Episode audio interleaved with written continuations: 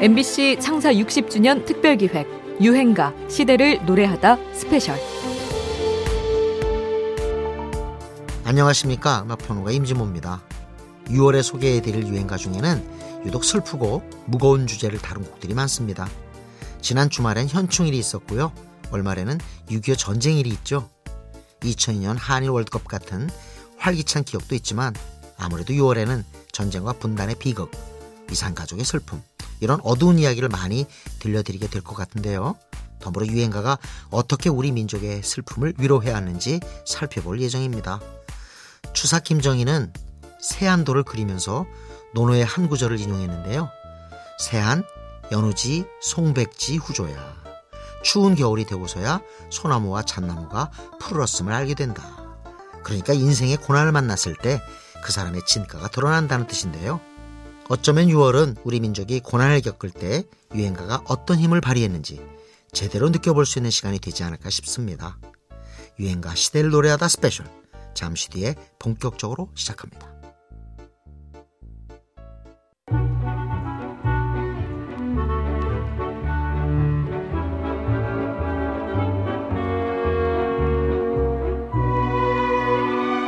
여러분께서는 지금 유행가 시대를 노래하다 스페셜 방송을 듣고 계십니다.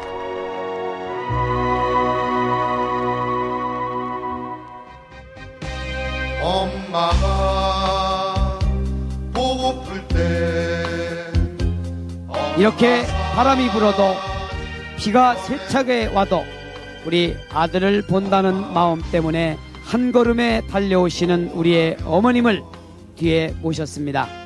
우리 90년대 MBC에서 인기리에 방송됐던 우정의 무대. 군에 간 아들을 어머니가 몰래 찾아가 감격적으로 재회하는 장면이 인상적이었던 코너. 그리운 어머니 기억하실 겁니다. 당시 방송 현장의 군인들은 물론이고 시청자들까지 이 시그널 뮤직만 흘러도 눈시울이 붉어지곤 했는데요.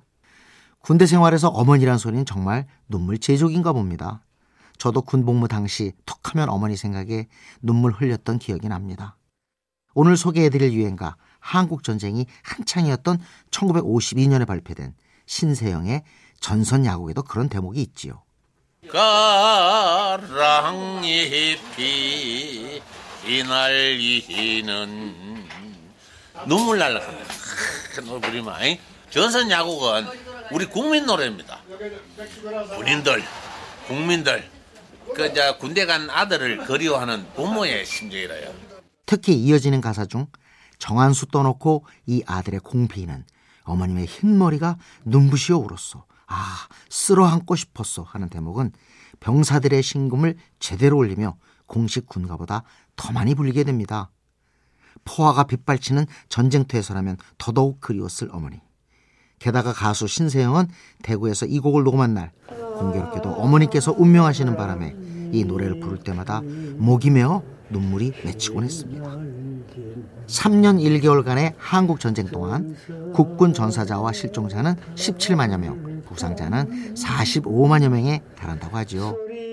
어머니를 그리며 전장을 누볐을 장병들을 기리며 대표적인 진중 가요이자 전선의 사목을 듣습니다. 신세영, 전선 야구. 현미가 오느냐 안 오느냐에 따라서 뭐 관람객이 뭐 안 온다고 할 만큼 현미 씨는 큰 가수였었습니다. 현미이라는 가수만 할 수 있는 어떤 창법이라든지 그런 목소리가 그 당시에는 뭐 정말 최고였었죠. 그 1963년도 연말에 예. 어느 신문에 이런 평이 있는 것을 제가 좀 적어왔는데 네. 좀 읽어보겠습니다. 어, 그러세요? 현미는 밤안개를 기다리느라고 여지껏 살아왔는지도 모른다. 1963년은 현미와 밤안개의 해. 도시 시골 할 것 없이 곳곳에 밤안개가 휘몰아쳤다. 이 영광스러운 폭풍 연덕에서 현미는 인기의 자욱한 안개 속에 파묻혔다. 아우. 참 멋있죠? 당시에는 신문 기사도 참 시적이었네요. 1960년대 현미는 정말 큰 가수였습니다. 특히 그 허스키한 목소리는 새로운 시대의 가수가 등장했음을 알려주었죠. 이전까지 여성 가수의 목소리는 대부분 꾀꼬리 같은 맑은 소리 아니면 구슬픈 비음이었습니다.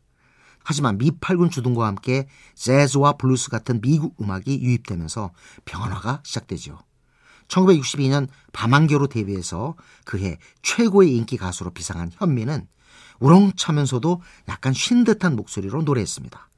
목소리가 하도 커서 벌어진 재미있는 에피소드도 있었다고 하네요. 목소리가 원래 커요. 네. 그래서 제가 그때 뭐 취입이라는 거 전혀 모르죠. 방송도. 한 번도 안 해봤고. 네. 그러니까 그때는 스튜디오가 불과 두 평 정도, 세평 맞아요. 정도밖에 안 됐는데 그때는 무슨 에코 장치가 있어요. 뭐가 있어요. 밤한 개 그러니까 바늘이 빵빵 가니까 다 터졌겠네요. 저를 저 구석에다 갖다 놓고 절대 앞으로 나오지 말래요. 네, 네. 그래서 제가 굉장히 애를 먹으면서 취입한 곡이 밤한 개예요. 네. 지금 들으면은 왜 내가 그렇게 그냥 쫙쫙 불렸냐 그 이유는 우리 가요를 처음 딱 대하니까 네. 내 걸로 소화를 해야 되는데 우리가 8군에서는 뭐 네킹콜, 더 브레터스, 뭐 무슨 뭐 누구 누구 프랭키 스나츄라 흉내 내는 가수였었거든요. 이 밤한개 내 노래인데 네. 그렇죠. 어떻게 할 처리를 못 하겠더라고요. 네. 그래서 그냥 밤한개 한 것이 네. 그것이 적중을 했던 것 같아요. 그것이 나오자마자 뭐 금방 히트를 이런. 현미의 목소리는 미국 팝 스타일과 잘 어울렸는데요. 도시화와 경제 개발이 한창이던 1960년대 시대가 요구하는 성장의 소리, 개성의 소리였다고 할까요?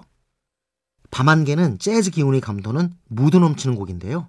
1930년대 미국 스탠다드 팝 It's a Lonesome Old Town이 원곡입니다.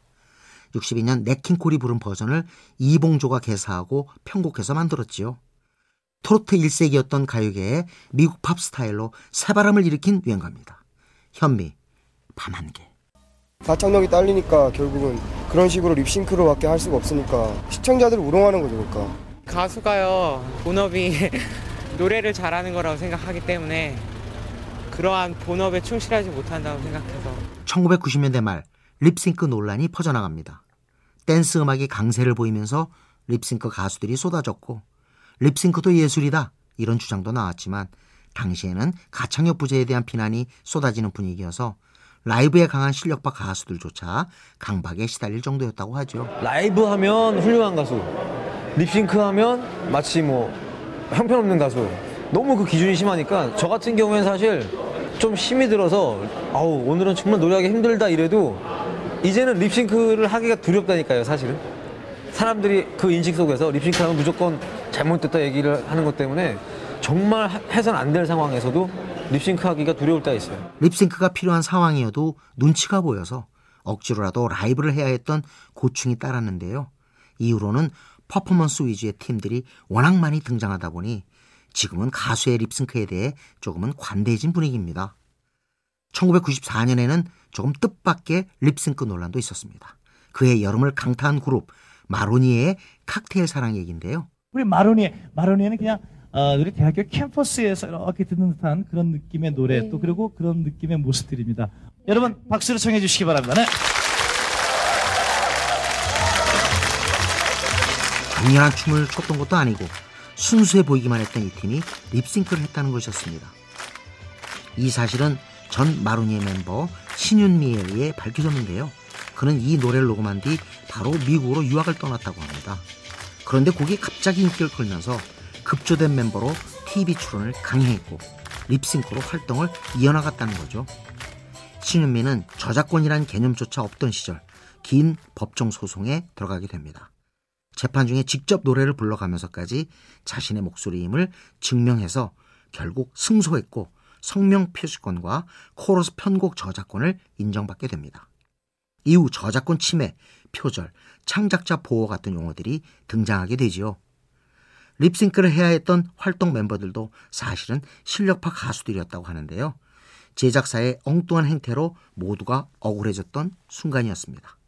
순수함을 노래했지만 뒷이야기가 조금 복잡한 유행가입니다. 마로니의 칵테일 사랑. 가장 충격적인 것이 이제 말씀하시려고 했던 그 빨대 거북이 네, 네. 이미지일 거예요. 그것 때문에 많은 커피 전문점들이 빨대 스트로를 쓰지 않는 방법을 개발해내기도 음. 했습니다. 빨대 거북이뿐만 아니고요. 향유 고래 같은 경우에는 플라스틱을 너무 많이 먹어서 뱃속을 열어봤더니 그 플- 영양가가 없는 플라스틱만 먹어서 배는 부른 채로 굶어 죽은 모습들 음. 이런 모습 때문에 우리가 많은 충격 빨대 거북이 사진 한 장이 변화를 이끌어낸 것처럼 노래 한 곡이 세상을 바꿔내기도 하는데요. 1980년대 전 세계 음악계가 주목한 것은 바로 그런 음악의 세상을 변화시키는 힘이었습니다. 유명 아티스트들이 뭉쳐 자선 음반을 내기 시작한 건데요.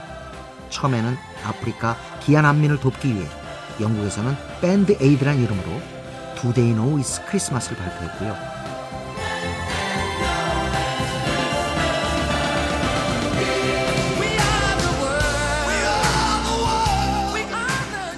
미국 아티스트들은 We Are The World로 뭉치죠. 이후로도 음악계의 관심은 평등, 평화, 반핵, 환경보호 등 지구촌의 여러 문제들로 확대되는데요. 우리 음악계도 이런 흐름에 영향을 받습니다. 1992년 뜨거운 관심 아래 텔레비전으로 생중계됐던 슈퍼 콘서트 내일은 늦으리를 기억하실 겁니다. 당대 최고의 인기 가수였던 신해철과 넥스트가 중심에 섰고 봄, 여름, 가을, 겨울 김종서, 푸른하늘, 신승훈, 이승환, 공유로비, 윤상, 신성우, 이덕진과 더불어 그의 센세이션을 일으킨 신인 서태지와 아이들까지 참여했죠. 신해철이 쓴 타이틀곡 더 늦기 전에는 가수 전원이 함께 불렀습니다. 이제는 정말 우리 일상 깊숙이 들어온 환경 문제. 아직 우리에게 의미 있는 메시지를 전해주고 있는 우리 가요사상 초유의 환경보호 유행가를 듣습니다. 더 늦기 전에.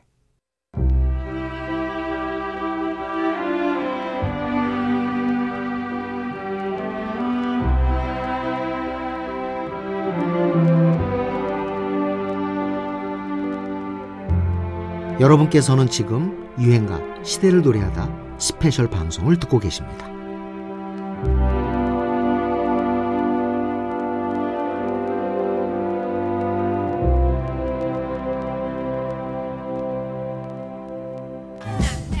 대망의 저희 타이틀곡 Come Back Home 어, 우리 타이틀곡인데요. 삶에 지쳐서 방황하는 혹은 가출을 한 청소년들을 위한 노래입니다. 서태지와 아이들 노래 중에 Come Back Home이라는 노래가 있죠. 어, 그 노래가 나올 만큼 아무튼 가출은 굉장히 심각한 사회 문제입니다.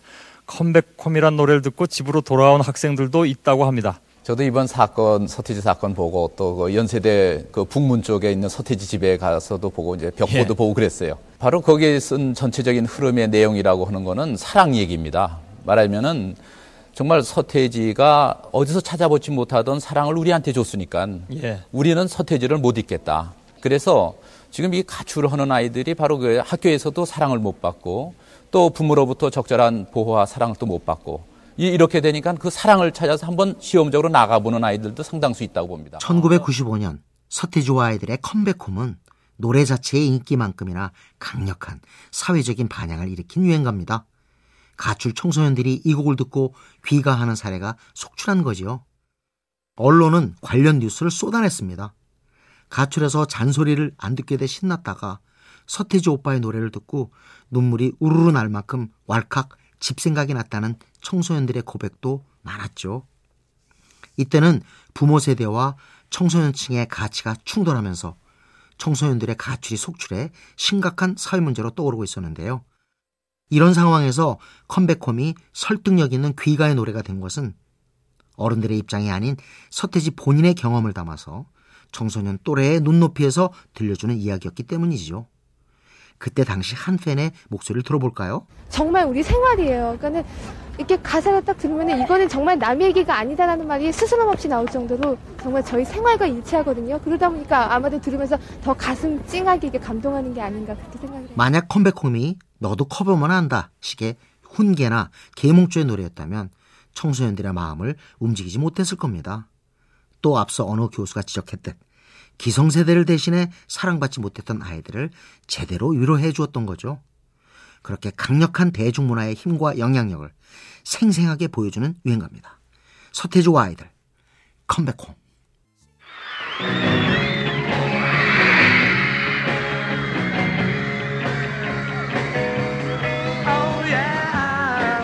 1960년대 비틀즈의 등장 이후 전 세계 음악의 판도가 바뀝니다. 록밴드 음악이 대세 음악으로 떠오른 건데요. 그 문화적인 영향력은 최근까지도 이어져서 해외 언론에서 방탄소년단에게 유튜브 시대의 비틀즈, 한국의 비틀즈라는 별명을 붙여주기도 했었죠. 한국의 비틀즈. 이 표현은 사실 역사가 좀 깁니다. 락밴드가 막 태동했던 1960년대에는 키보이스, 국내 첫 락밴드로 불렸던 신중현의 애드포, 그리고 히식스. 1977년 산울림에게도 이 칭호가 붙었었죠. 그 중에서도 한국의 비틀즈로 비틀즈와 가장 음악적인 인연이 있는 밴드로는 1985년에 등장한 들국화를 꼽을 수 있을 것 같습니다. 첫 앨범 표지부터가 비틀즈의 Let It Be 앨범을 연상하게 했는데요. 실제로 들국화 멤버 모두가 소문난 비틀즈 팬이었습니다. 특히 최성원은 폴 맥카트니에게, 전인권은 존 레논에게 열광했다고 하죠. 앨범의 디자인의 아이디어도 전인권이 냈다고 합니다. 오늘 소개해드릴 유행가 행진은 전인권이 곡을 쓰고 노래했는데요. 어, 빠른 곡이 없었어요. 다 느렸는데 음, 빠른 노래가 없어서 그냥 하나 만들게 됐어요. 아. 근데 뭔가 메시지가 있어요. 그렇죠. 이거 옛날엔 몰랐는데 지금 행진의 가사를 이렇게 들어보니까 무슨 예언자 같이 예, 자기 얘기를 썼더라고요. 아 그래요? 예, 그 가사를 다시 한번 음미해 보니까 나의, 나의 과거는 인권이의 인생 스토리가 이미 다 담겨 있더라고요. 그 노래에.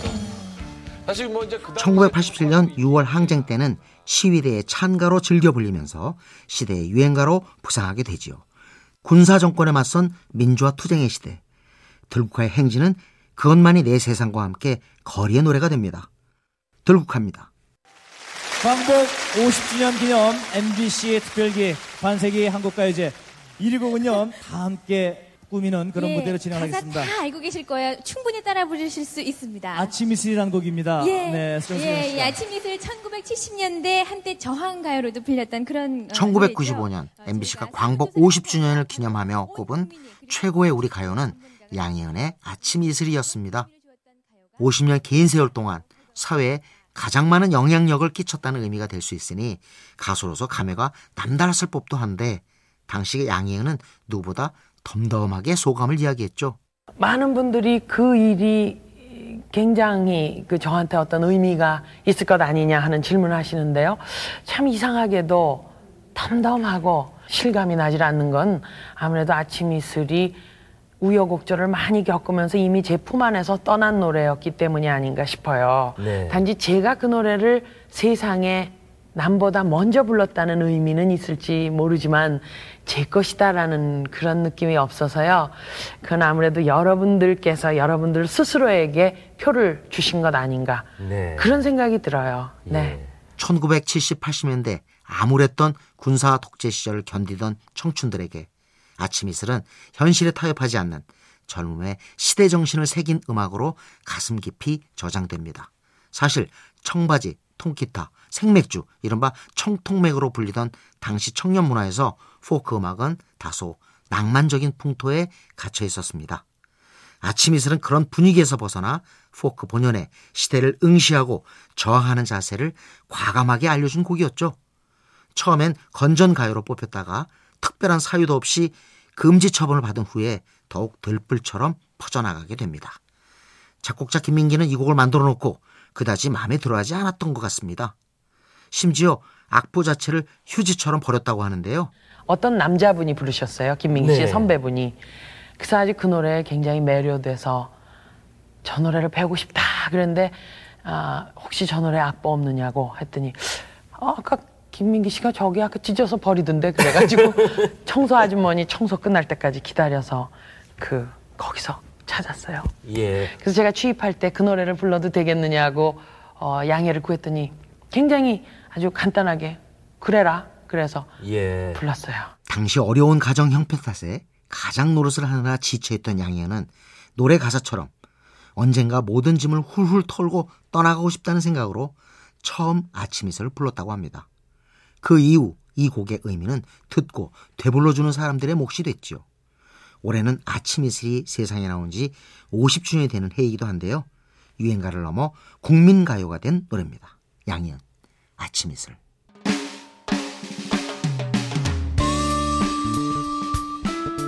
유행가 시대를 노래하다 스페셜 오늘 여기까지입니다. 지금까지 저는 음악평론가 임진모였고요. 잠시 뒤 11시 52분 알고 계시죠?